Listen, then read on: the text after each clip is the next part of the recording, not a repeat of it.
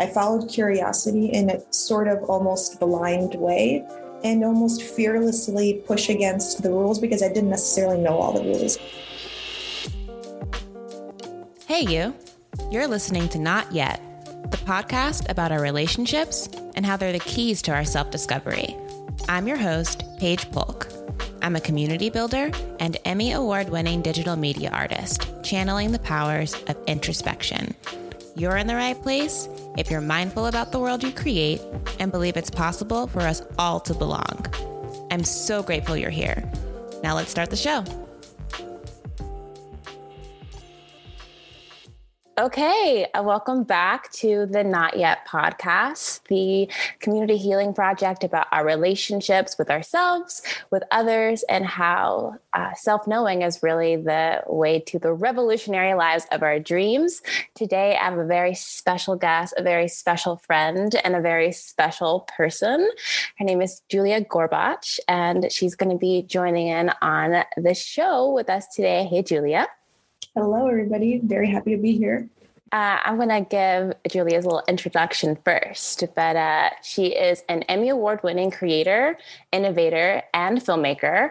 She conceives and creates medium agnostic work, which can be AI prototypes, interactive experiences, films, products, commercials, campaigns, and more. A true Renaissance woman.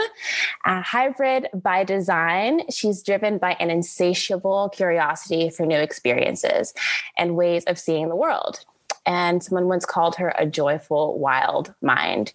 Currently, she is the director of originals at THAT, which is Technology, Humans, and Taste, where she fearlessly leads and incubates original work, as well as being one of 30 scholars at the Marketing Academy, where she's learning how to be a great leader. Previously, Julia was a member of NEW INC at New Museum and a founding member and filmmaker at The Skin Deep. Awesome.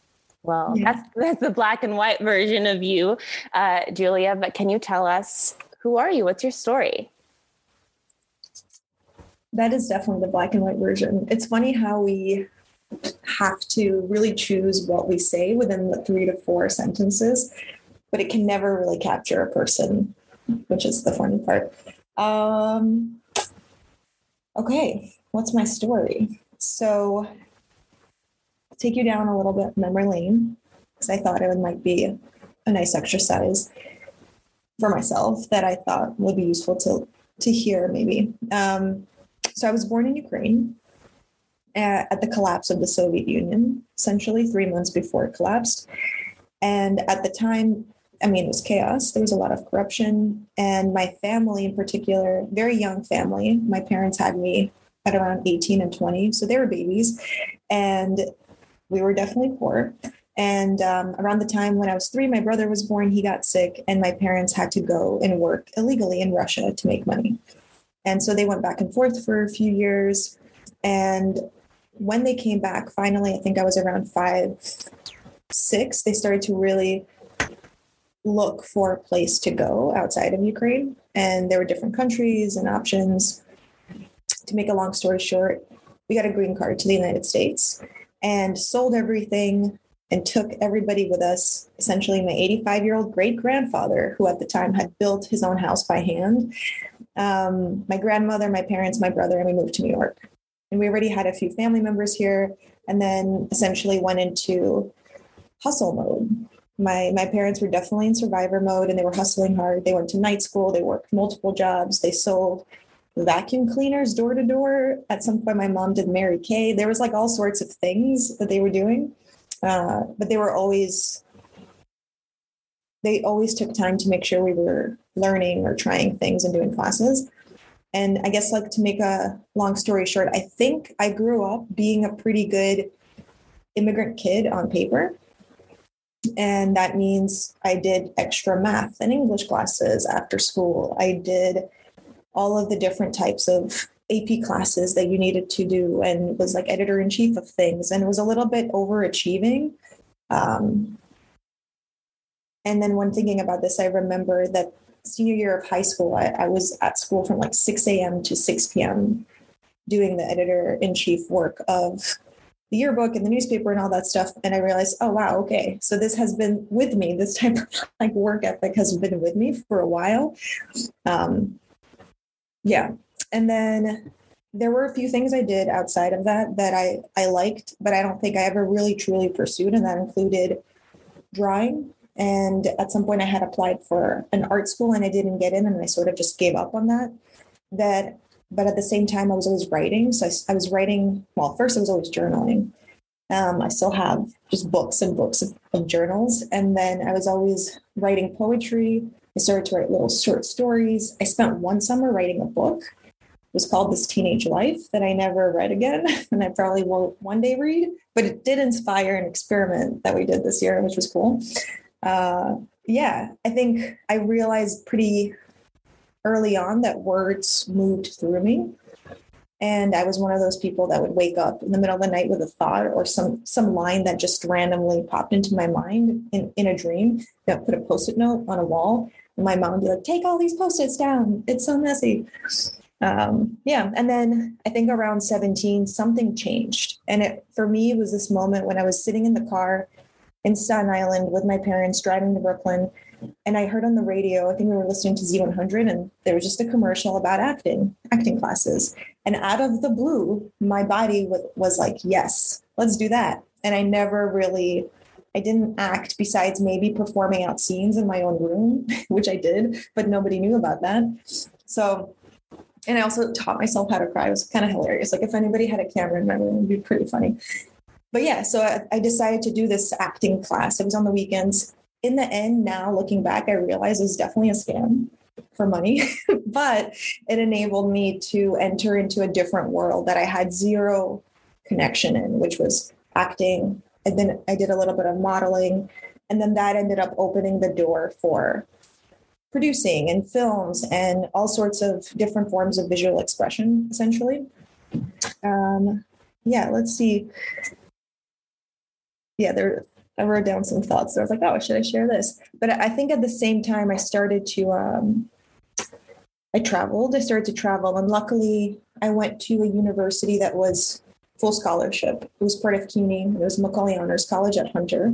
And at the time, I don't think I realized what that meant, but it enabled me to be free in a certain way. So I ended up starting to really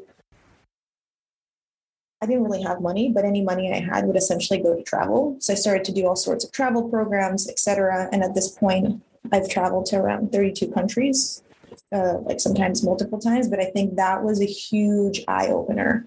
I went from this is a story of expansion, is basically what's happening. It's a story of expansion and opening my mind and my my eyes to different experiences, different people. It was around the time that I met my now husband, who's French, but grew up in Reunion Island, and his entire world of international people that he was living with and creators and thinkers, etc. It was just completely like a little bit of a revolution for me.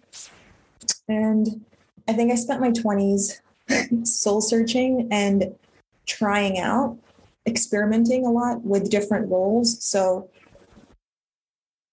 yeah, like I say hybrid because I think I've done so many different types of things filming, directing, producing, strategy, um, writing, editing, photography, videography, curating, um, casting, experimenting with technology. I officially have a credit as an inventor, um, prototyping. So there was all these sort of things. And I think the thing that I learned was I followed curiosity in a sort of almost blind way, but it enabled me to test try a lot of things and then apply learnings from one place to the next um, and almost fearlessly push against the rules because I didn't necessarily know all the rules if I jumped from industry to industry. And at some point, I thought that was a bad thing, but I realized that's actually part of the reason I've been able to do some of the things I've been able to do. And now I'm 30. It's my first year being 30. And I'm in a place where I'm trying to take all those learnings and experiences and start to really hone in on who I am and how I want to present in the world, how I want to move through the world, focus on things that matter and bring joy. Loved ones, I think after COVID, we all probably had that moment where it's like, oh, we don't spend enough time with the people we care about. So just reshifting some things and also just remembering some parts of myself that I think I might have gotten lost in the search of all these other things and the curiosities. So yeah, that's my story. Ah, what a story. I heard so much. I heard freedom, I heard adventure, I heard expansion. And something that really stuck with me is not knowing the rules. not knowing the rules and then transitioning into these different spheres of the universe and being like, okay, well, I'm going to take what I do have and I'm going to make it work and making something beautiful out of your expression, no matter what the medium is. Yeah, exactly. And it's the place where I work now at that we talk about advanced beginners and how we move through the world as advanced beginners. And I, for me, that's been part of our spiel that sticks the most, which is most people want to become an expert. But what happens when you have expertise? You start to know the rules and you operate by them.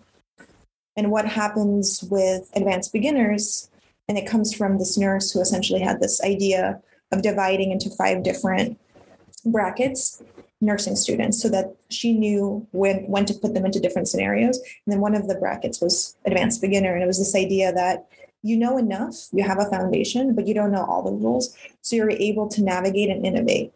And so i think that's part of the reason why when you think about innovation you never think about expertise necessarily. You think about fearlessness. You think about thinking outside the box. You think about somebody sort of like cross pollinating into a different, like connecting ideas that seem disconnected. And so I think that's why now I'm able to say, okay, I think it makes sense that path. Yeah. It really does. And uh, well, I know a little bit about what you do at that, but it really seems like when you are working with all these different kinds of media and when you're working with essentially what is an idea you're really going to the core of what is an idea and how can we express it in its purity having that diversity of experience is nothing but a, a bonus yeah you could say that and i think that's one of the biggest things i've learned as well i think my time at skin deep taught me how to open up my heart and also how to think story first before technology that connected the dots over to where I am now, which is very much understanding the difference between a concept and an execution. And a really good idea has no technology in the sentence, like when you describe it. It's simple and can be executed in probably a thousand different ways. And that was a whole, it's a simple lesson, but you'd be surprised by how many times, you know, people are talking about ideas, but they're actually talking about the technology. Oh, it's a VR thing. Mm-hmm. But why yeah. must it be a VR thing? What are you trying to achieve? Yeah, yeah, for sure. Knowing where you're trying to go and and having that clear clarity in mind before you even start thinking about how it's being executed. Um, you mentioned the skin deep, and there's people who are listening who don't know what the skin deep is, and I think goes very well into the next question I have for you. uh, which is what is our connection, whether it's a moment or an idea, a creation, or a practice that has brought us together and keeps us together. Um, I actually have my own thoughts on this, but I really want to hear what yours is first. Okay. um, well, first, what brought us together was the skin deep. I think, particularly the and. So the Skin Deep is an interactive and linear documentary studio operating pretty much independently. And while at the Skin Deep, we created all sorts of experiences and series. And the most famous one was The And, which at this point, like has an Emmy, went viral, has viewership across the world, um, and all sorts of you know ecosystem things like an, an, app, a card game, an interactive website, the YouTube series, etc. But at the at the heart of it, it was about creating a safe space for people in all sorts of relationships to have a conversation, like a really honest conversation, and for everyone else to be able to even have an opportunity to sit and listen to that type of intimate conversation in a way that I think wasn't necessarily available previously. And I, I think it created a space for people in places around the world to learn and discover themselves and what they liked, what they didn't like in a way that they couldn't perhaps before. Uh, I agree with that. And for those listening, I will definitely put links to the and and to the Skin Deep so you can learn a little bit more about the interactive projects that Julie and I worked on. Um, but that is technically the setting that we interacted with for the first time. Um, we worked together. Um, but correct me if I'm wrong, I don't actually think we were very close when we worked together. Initially. No, I don't think so. I think we were part of a team that was really like we were all close as a team. And I think that's because of the nature of the work and the conversations that we were all having and yeah, the totally. that like all of us were really young. We were babies. like some of the work we were doing in our early 20s slash mid 20s nowadays i hesitate and i'd probably say we need a specialist or something like a licensed therapist yeah yeah, for sure. No, I don't think that we were close then. I think we did have a few deep conversations from like time to time, from what I remember. And then at some point, we kind of went off in our own paths. You did that Google project with Carla, and then you started your own thing. You moved away, you found love, and and then like I did my own path as well. And then you did the NEW INC work.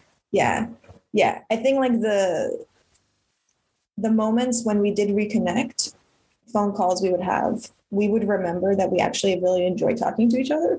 And then and they'd be like why don't we do this more often? And then i think uh, then the next thing was last year almost a year ago i held a circle where we just talked about almost spiritual growth i guess virtually with a few friends. And from there we all shared and connected. And then I, I talked about Tori Hoffman, my spiritual life coach, who is now your spiritual life coach. my life coach. then you reached out to me months later and we're like, she's my spiritual life coach. I want to talk about this. And then we started reconnecting and then became accountability buddies. And I think we stick together and continue to have this friendship because I think it's as if our, I was trying to think of a word. It, we're both on spiritual journeys and we can connect on that. But I think we're also on, on similar intellectual journeys. I agree with that. I definitely agree with that. Well, something that I am regularly grateful for in you and in awe of when it comes to you is um, is your tendency to think about life sort of like from a bird's eye view it seems almost angelic. It seems angelic and beautiful the way that you see the world, and you see so much potential. You see so much potential in what the world can be like and the ways that people can connect. And you lead in the tangible world from that place of opportunity. And it's just so enlivening. it it feels so warm and genuine like a genuine curiosity about what makes the world work and run and how we can be free. I think your own journey with expansion and liberation and freedom it seems like to me is a, is a foundation for how you interact with the world. Yeah i really appreciate you saying that. I think there was a, a piece of the story i didn't include which is a lot of the the hard work and the curiosity and also just the following the dreams part which we talked about at some point. I think it comes from the fact that i am an immigrant. Anytime someone's ever sort of questioned my abilities or my vision it took a lot of fighting to be even to have an opportunity to direct anything etc that's what it felt like a little bit. And so that fueled me to sort of sort of push forward and try because I was like, I have to do this. Like I came to this country. My parents brought me here. I have to do this. Um, yeah, but I agree that there's definitely a little bit. Sometimes I feel like I'm floating away from reality. And every once in a while, Nico, my partner, will remind me because he does this little thing. He's like, "This is you, la la la la la," like in a little bubble. so yeah, I kind of balance between super up in the clouds and then also very connected emotionally. And I think that's why the and was something I could do, and that's why maybe the stuff we do at that is something I can do. Yeah, for sure. Yeah. Um, well, being someone who like that definitely resonates for me being someone who's very much in the clouds. And the link for me from the clouds to the natural world is my emotions. It's like all of the things that i'm feeling internally. And i have used my emotions as a guidepost for whether or not i'm doing what i should be doing. And I don't know if that's the right way to be living the, my life, but it's the way that I've been living it and it seems to be working. So I'm going to just keep it moving and hope that that works. Yeah. Well, what I admire in you is your commitment to your own self discovery and also your bravery in taking a leap into doing something for yourself. Essentially, what we're here for is something that you've built. And I think us reconnecting is another opportunity for me to learn. I think I'm learning a lot from you, and I think I'm being inspired a lot because I, I think what you're doing is amazing. And one day I will do that for myself. Oh my gosh, you're so kind. Thank you so much. I feel grateful to be in community with you. I am inspired by you all of the time. Um, and you always show up with a perspective that I wasn't thinking of, and it it drives my thinking in a in a different way, in a more expansive way. Because um, I mean, in building my own business, essentially building my own business, building a, a multimedia healing project, it can be very easily. I can be very easily go into my own head and feel like I'm in a box and there's no escape from what I've done, if that makes any sense.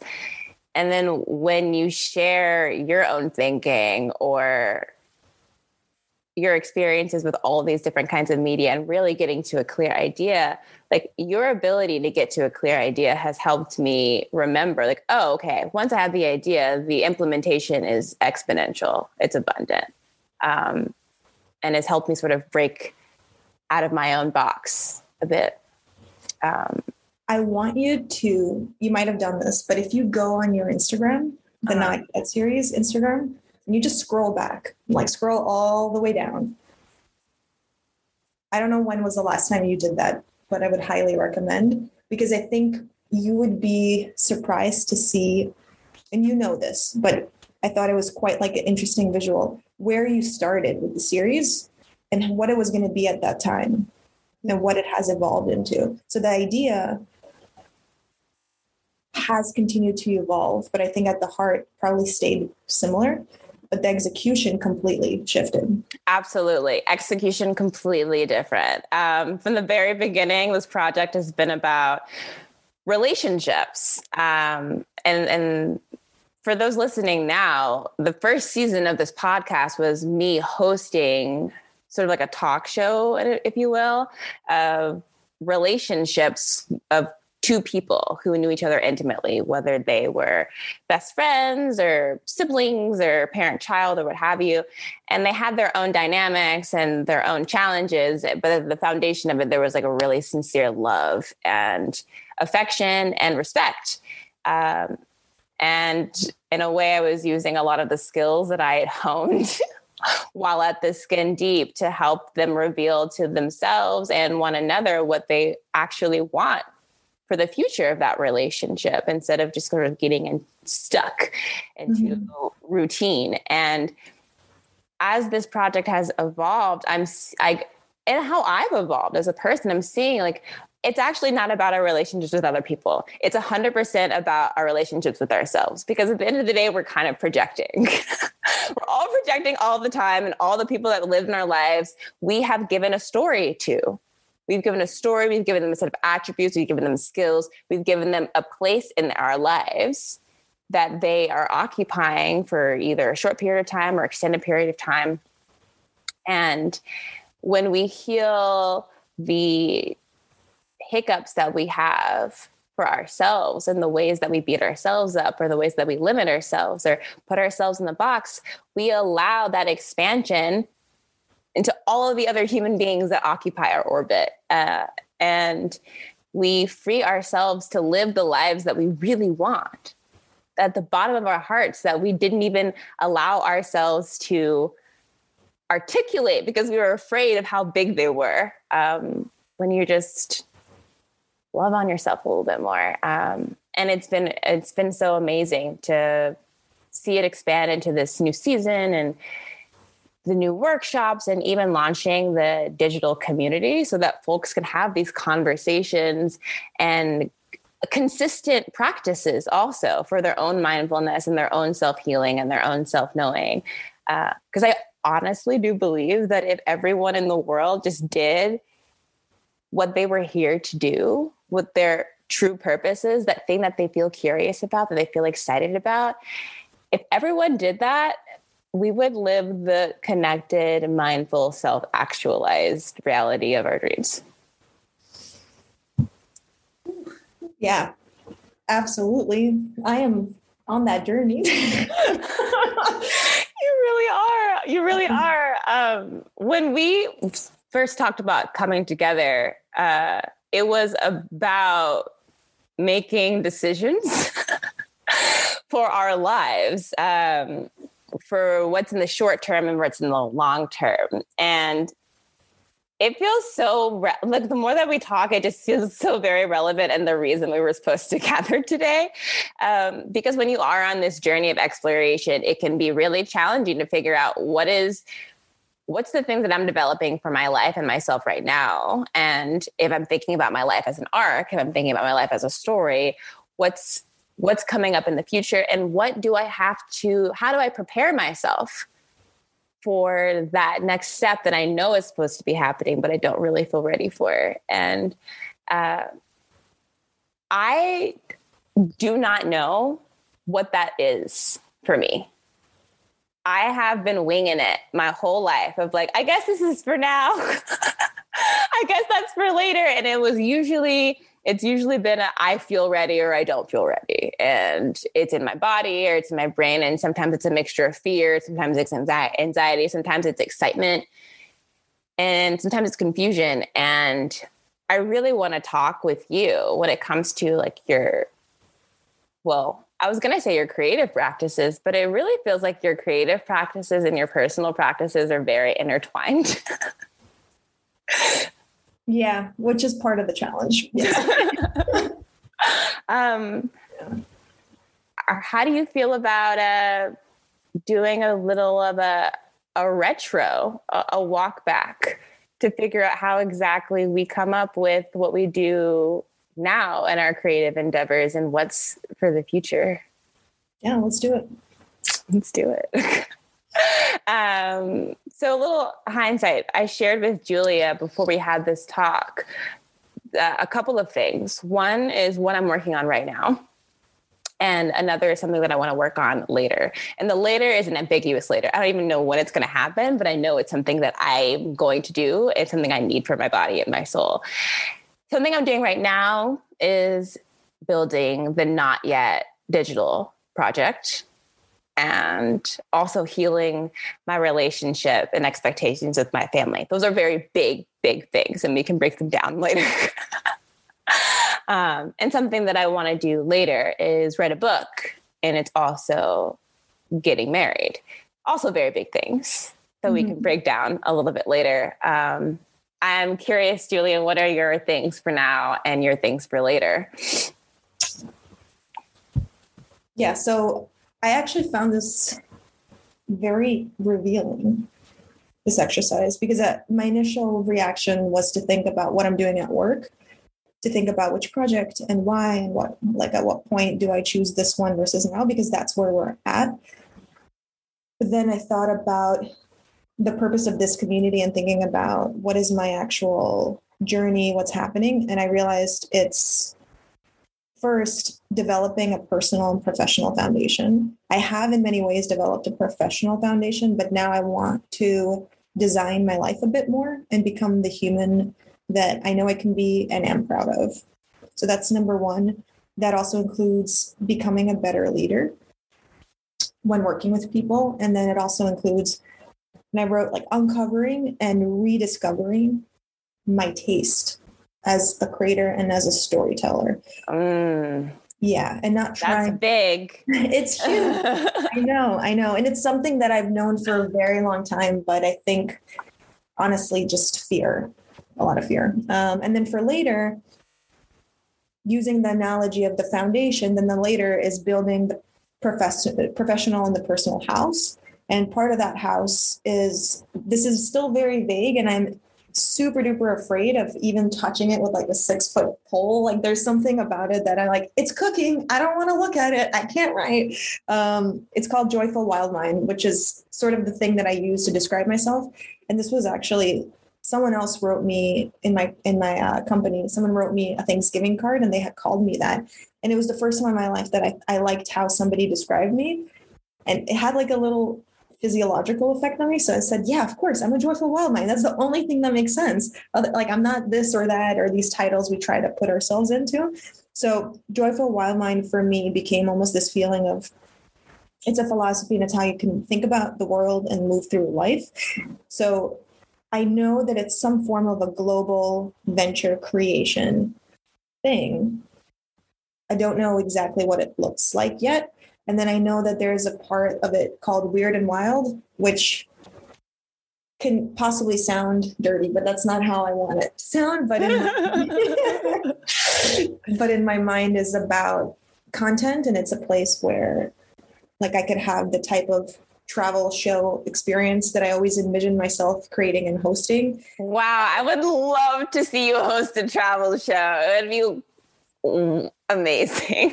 I've I have so many thoughts. But I'm like, why? Why do why does the world need another travel show? Why does it need to be me? Like I've had so many thoughts. Um, it needs to be you. That's funny.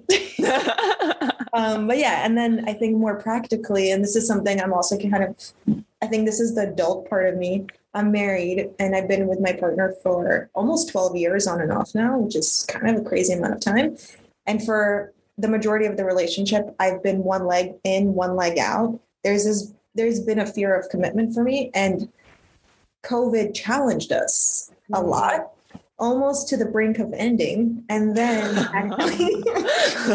then we bounced back and now i think we're in the best place we've ever been in and so actually we're having a lot of fun thinking about adult things together like buying land and building a house i did a tiny house building workshop the idea of having something that you can call home that you or maybe not home but something else like a place you can go to that's in a different country or, or i don't know. Just starting to think about yeah a space.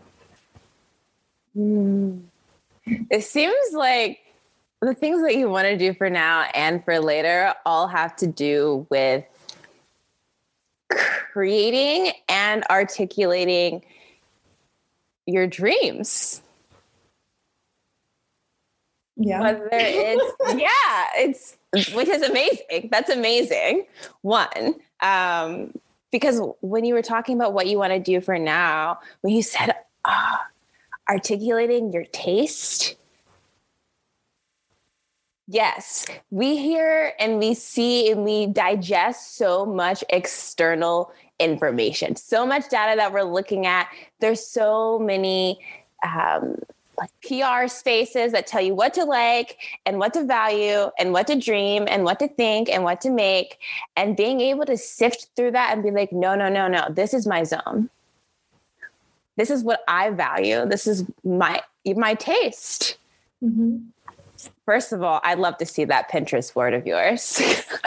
Well it's also about the fact that when you're constantly as you say just sort of swinging and figuring it out as you go you can only create a certain type of thing and then it's so easy to get pigeonholed. And i think the world loves to put people into boxes. And so if for example if i worked on documentary then what am i likely to get hired to direct something? It's in documentary. Mm-hmm. and then there's a certain type of look of video documentary versus more narrative or more film. And so i think at some point i realized oh i'm not happy with what people are pigeonholing pigeoning pigeonholing me into. Mm-hmm. and i want to try that. And i think that's the shift where i started to notice oh if you want to do something different you have to once again like decide what that is and then go after it. Yeah otherwise to keep reinventing. Yeah keep and actually Yeah. Okay. So I'm going to share quite like a little anecdote. Love it. I, this is this is sort of um, I don't know if it's a philosophy, but it's just it's a vision I hold on to, which is there was one point I think it was like ten years ago. I was visiting. I was in Israel in a town called Jaffa or Haifa. I always get those two confused. It's the town where there's a floating tree, and essentially not too far from the floating tree there's this woman who's an artist and she has this house that she opens up to the public as a museum. And when you walk through the house, each room has a different, almost like chapter of her life as an artist. And in each room, there's different materials. So maybe for the like the past seven years, she's been working with metal, but before that, she worked with wood. Before that, she worked with acrylic paint, etc. And so you move through her house and you're moving through a physical representation of her as a person and also what she's created and put out into the world. And it's also different. It's continued to evolve because she's continued to innovate and sort of rethink who she is. And then there's these two doors, you open those up and it faces the Dead Sea. So it's very magical. And that's the image that I always have where at the end of my life, like, what is that house? What are those rooms? And what's the view? I don't know. The view is the Dead Sea. You know, I I've been getting a lot pretty into tarot lately and before I started learning about tarot, the, all that I knew about it was that the death card existed and I was terrified of it. I was like, "Oh my god, am I to die? Someone I love to die? Like it's the end of the world. What does that mean?" And now that I know more about it, the death card is actually about the closing of a chapter and the opening of a new one. It is arguably one of the best cards in the deck. It's about rejuvenation and it's about sifting out what is no longer yours so that you can be really clear about what is.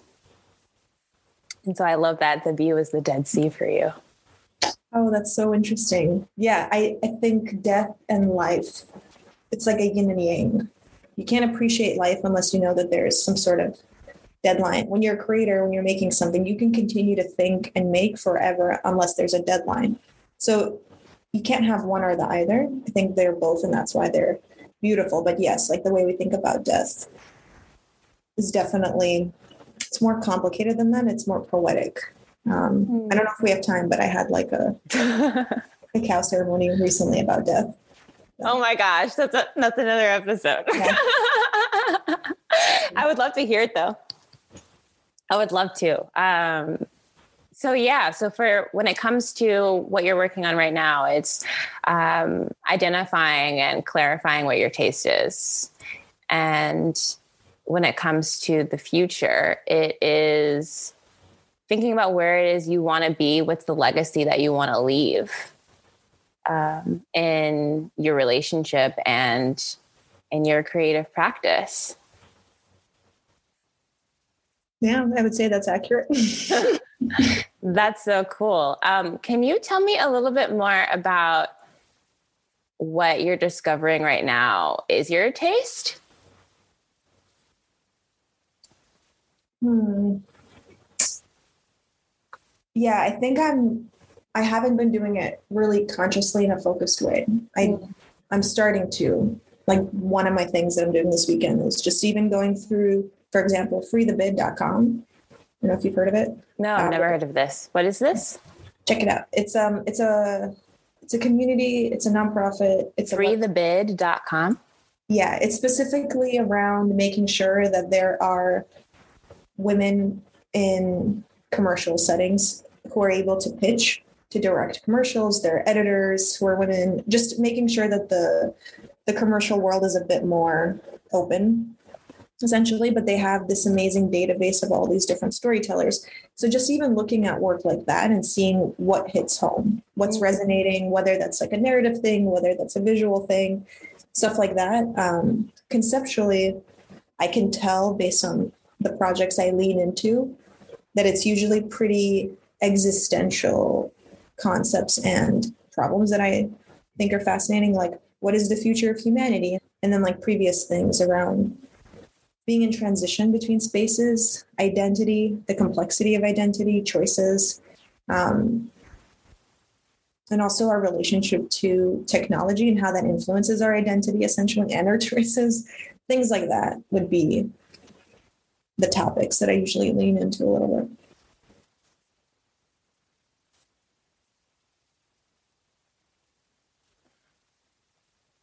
this all makes sense. this all makes a lot of sense. And I love that you're articulating it. I think that's that's one of the biggest challenges for me uh, because it's really easy to say, "Oh, I like this. Oh, I don't like this." When it does come up, but being able to take all of that information and funnel it through and explain it into words to people who don't have that context, that's the challenge for me. Um, when I think about making a decision now um, versus making a decision for later. When it comes to my creative practice um, I'm, I'm thinking about something you said earlier about um, your travel show you, you asked you laughed you laughed you laughed and you also asked a question like who needs another travel show and why does it have to be me? And those are actually pretty big questions that i ask myself when it's coming to something that's later.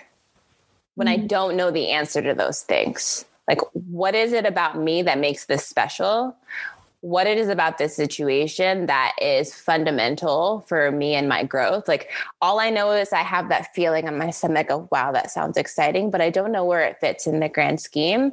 That's for later for me. But if I know the answer to that, then it's for now, which is kind of terrifying because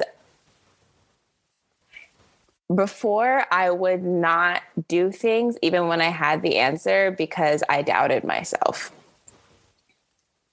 Like when I think about even building Not Yet, I took a hiatus of this project and I knew exactly how it fit. I knew exactly why I needed to be doing it. I knew exactly why my skills and experience were perfect for it.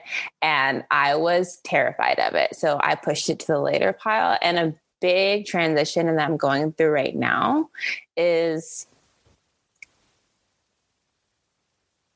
when you know the why and you know the how and you know the what to just do it. okay, so first of all, I feel like you just sort of blew my mind a little bit because that's not something I realized at all. Like oh wow okay. That's a very different way of approaching decision making and timing. So thank you. Like, okay. That's pretty amazing. And then i had a follow-up question which is why is it that you felt like once you already knew what you wanted to do why do you think you felt that fear? What was stopping you? Uh, let me think i'll use a specific because i'm afraid of a lot of things. Um, well, I'll I'll speak about not yet because that's that's actually the the thing that I brought up as building this project is um, why now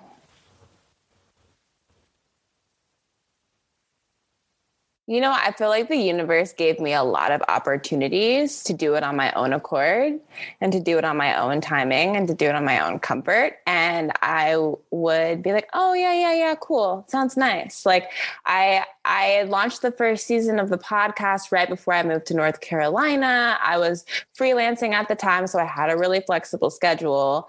Um, but I didn't keep doing it because I came up with a lot of excuses like, oh, I can't do it while I'm not in New York City. That doesn't make that doesn't make sense. Like the 21st century, I can do anything on a computer.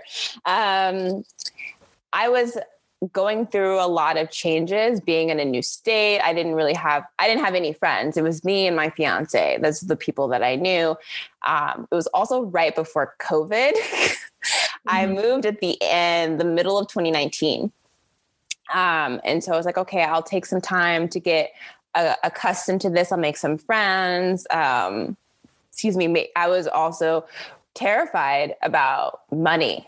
Um, that's something that comes up a lot for me in my creative practice because I I've I've been a creator in my professional life, my entire professional life. I, I haven't really had a a different framework to work with and also my background like my my family my parents my mom's an anesthesiologist my stepdad's an engineer.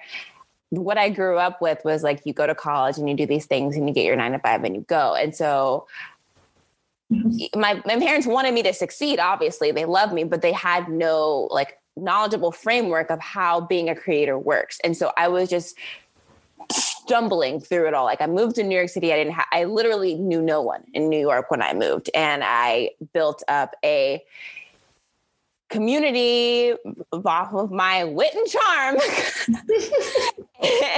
and I was like, okay, this is gonna work. It's gonna work. And but in the back of my head, I was terrified. My entire creative career, I've been terrified of like, this isn't gonna make money. No one is gonna value this. Um, how am I gonna make this sustainable? I have actual bills to pay. Why is my rent twenty four hundred dollars? Like.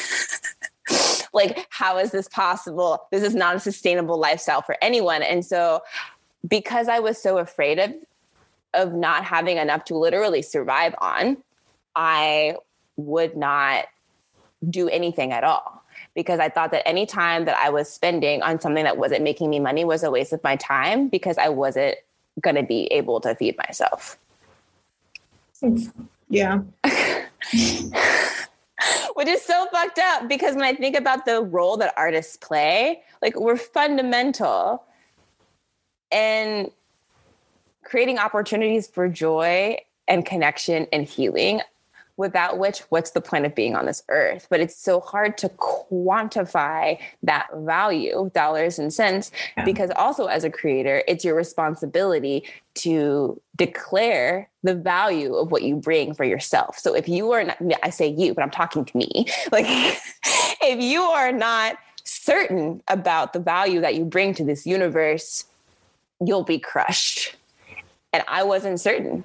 I I I didn't know. I I didn't value myself. I didn't value what I brought to the table.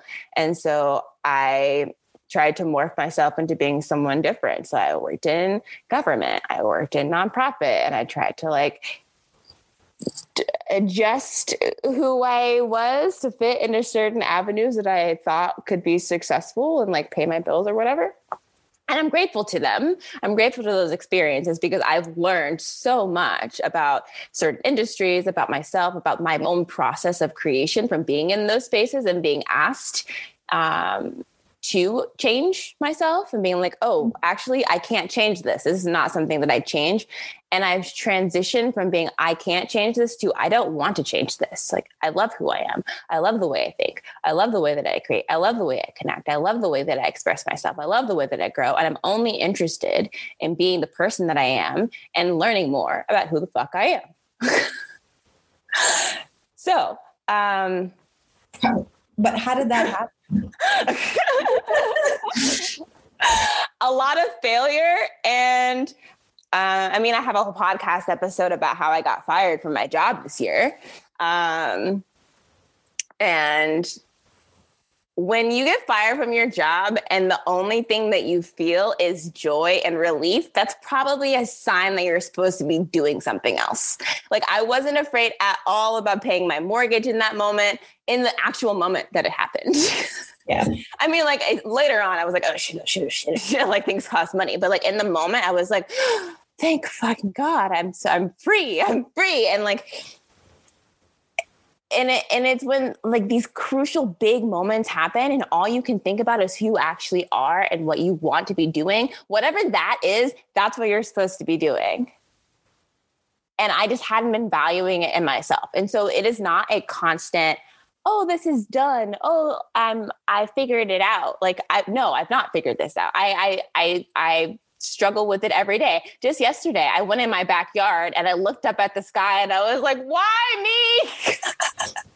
What's going on? what do I do next? Like, I'm emailing people throughout the day, trying to get the word out about this digital community because I'm like, is is valuable. Artists need this. Like I like I know from the bottom of my heart that people need this resource, but I have no idea how to do it. And I'm just like, okay. And then when I'm not emailing, I'm looking out into space, I'm looking at my computer, I'm looking at TV, and I'm like, I feel like a piece of shit because I'm not working. And I'm like, oh, that's the capitalism coming back to like bite me in the ass again. So like I'm not, I don't, I haven't figured it out. That's the thing.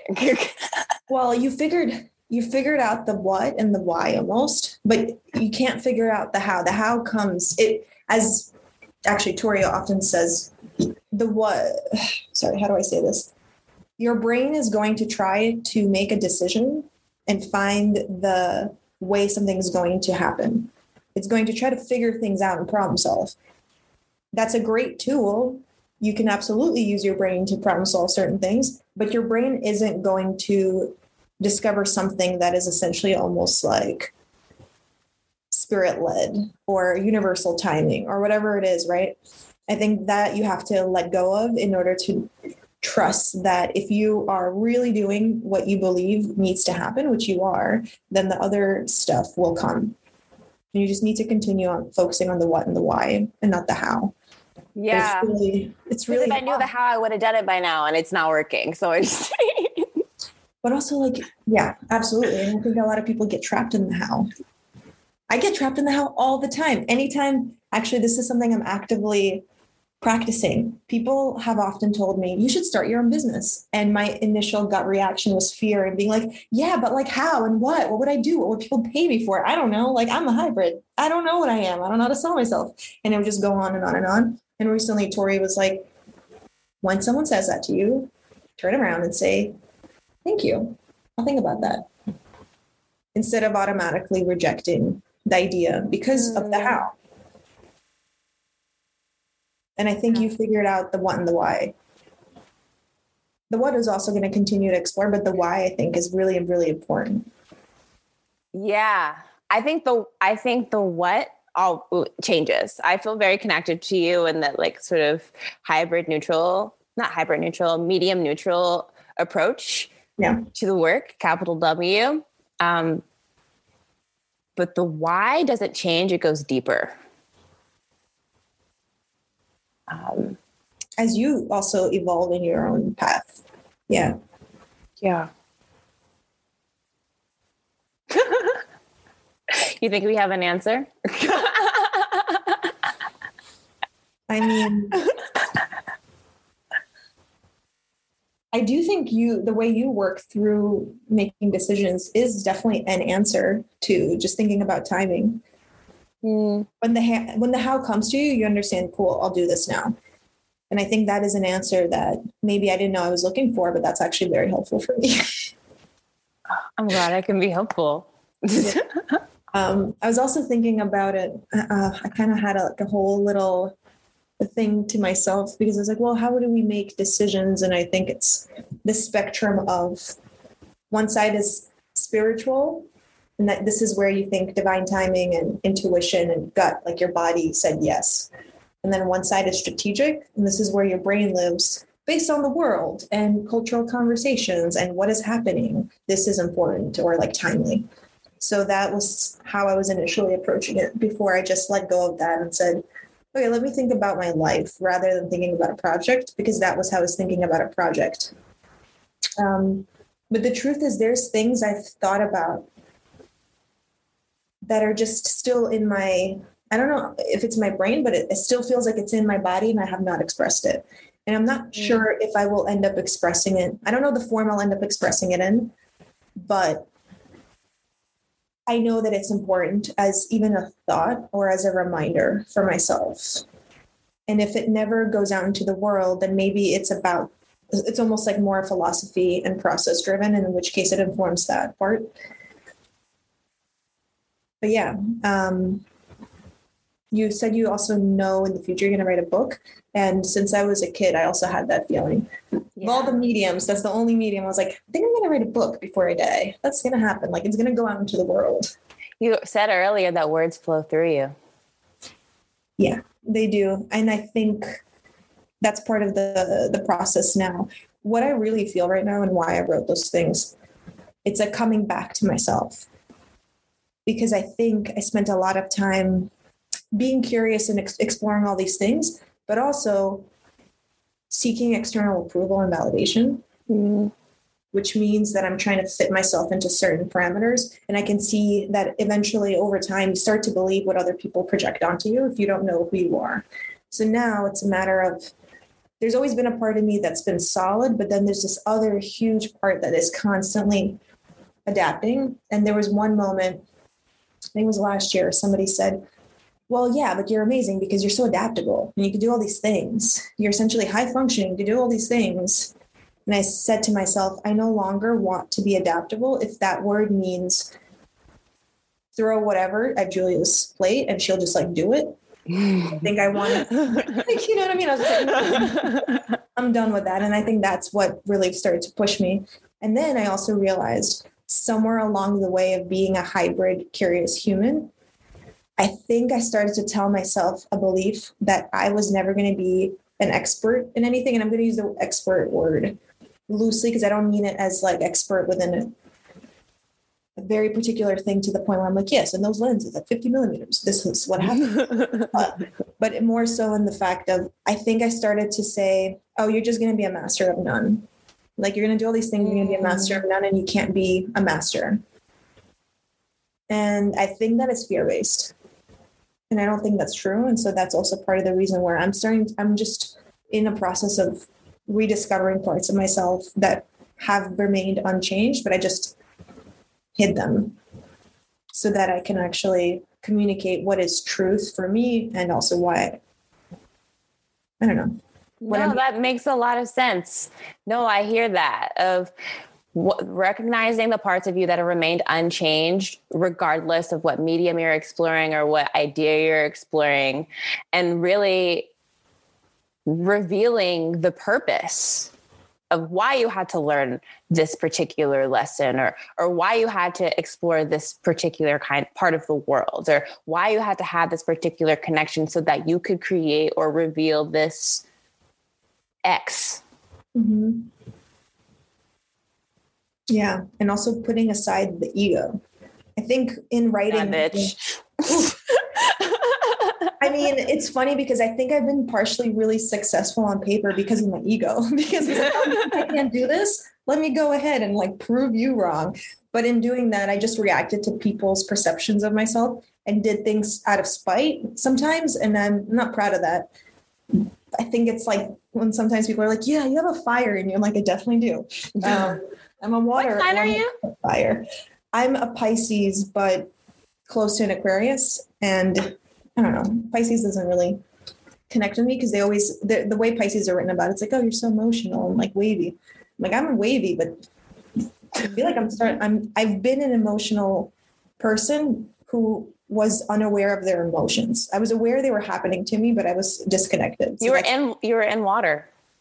Yeah. So now I'm, I'm processing them in real I used to no, no joke. Me and Nico get into fights, and I'd have to walk away, write a letter, and give it to him.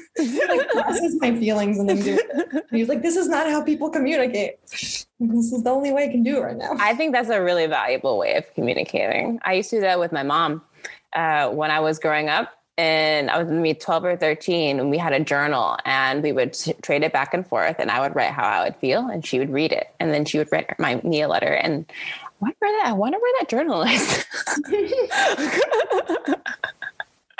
um, but yeah, it seems like you're doing you're doing the valuable work of revealing your purpose and who you are.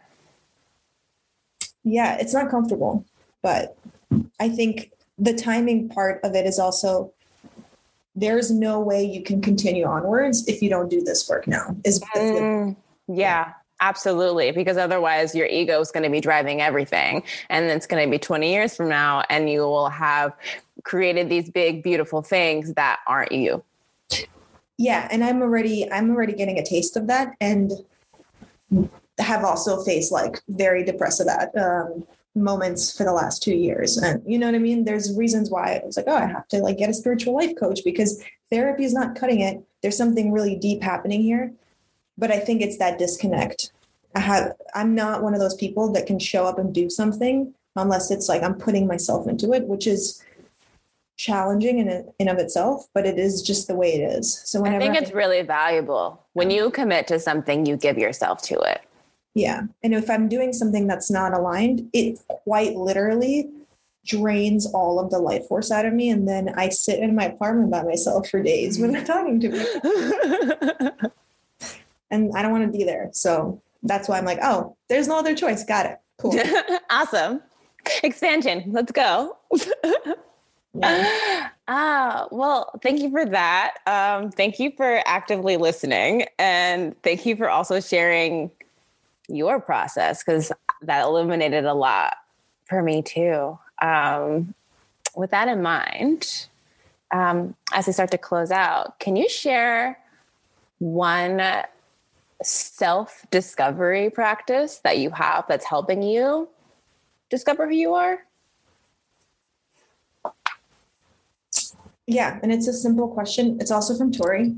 She's obviously been a life changer. Um, Gonna have to put her in the show notes too. yeah, we we definitely need to shout her out. She's literally, in many many ways, I could not be where I am today without her, because even a year ago was just a different story. Um, but anyway, she, with every session, and we have weekly sessions, asks a few questions. I do my homework, fill those out. Things like, what is my energy level? What am I, what are insights that came up for me this week? What, um, what can I acknowledge myself for, etc. But the one question that is always asked and used to just make me so frustrated was, and what do you need right now? So after initially really rejecting that question violently and just being like, yeah, but like you should tell me what I need. Can you tell what I need? Um, the answer is no. And as a coach, her job is to guide me.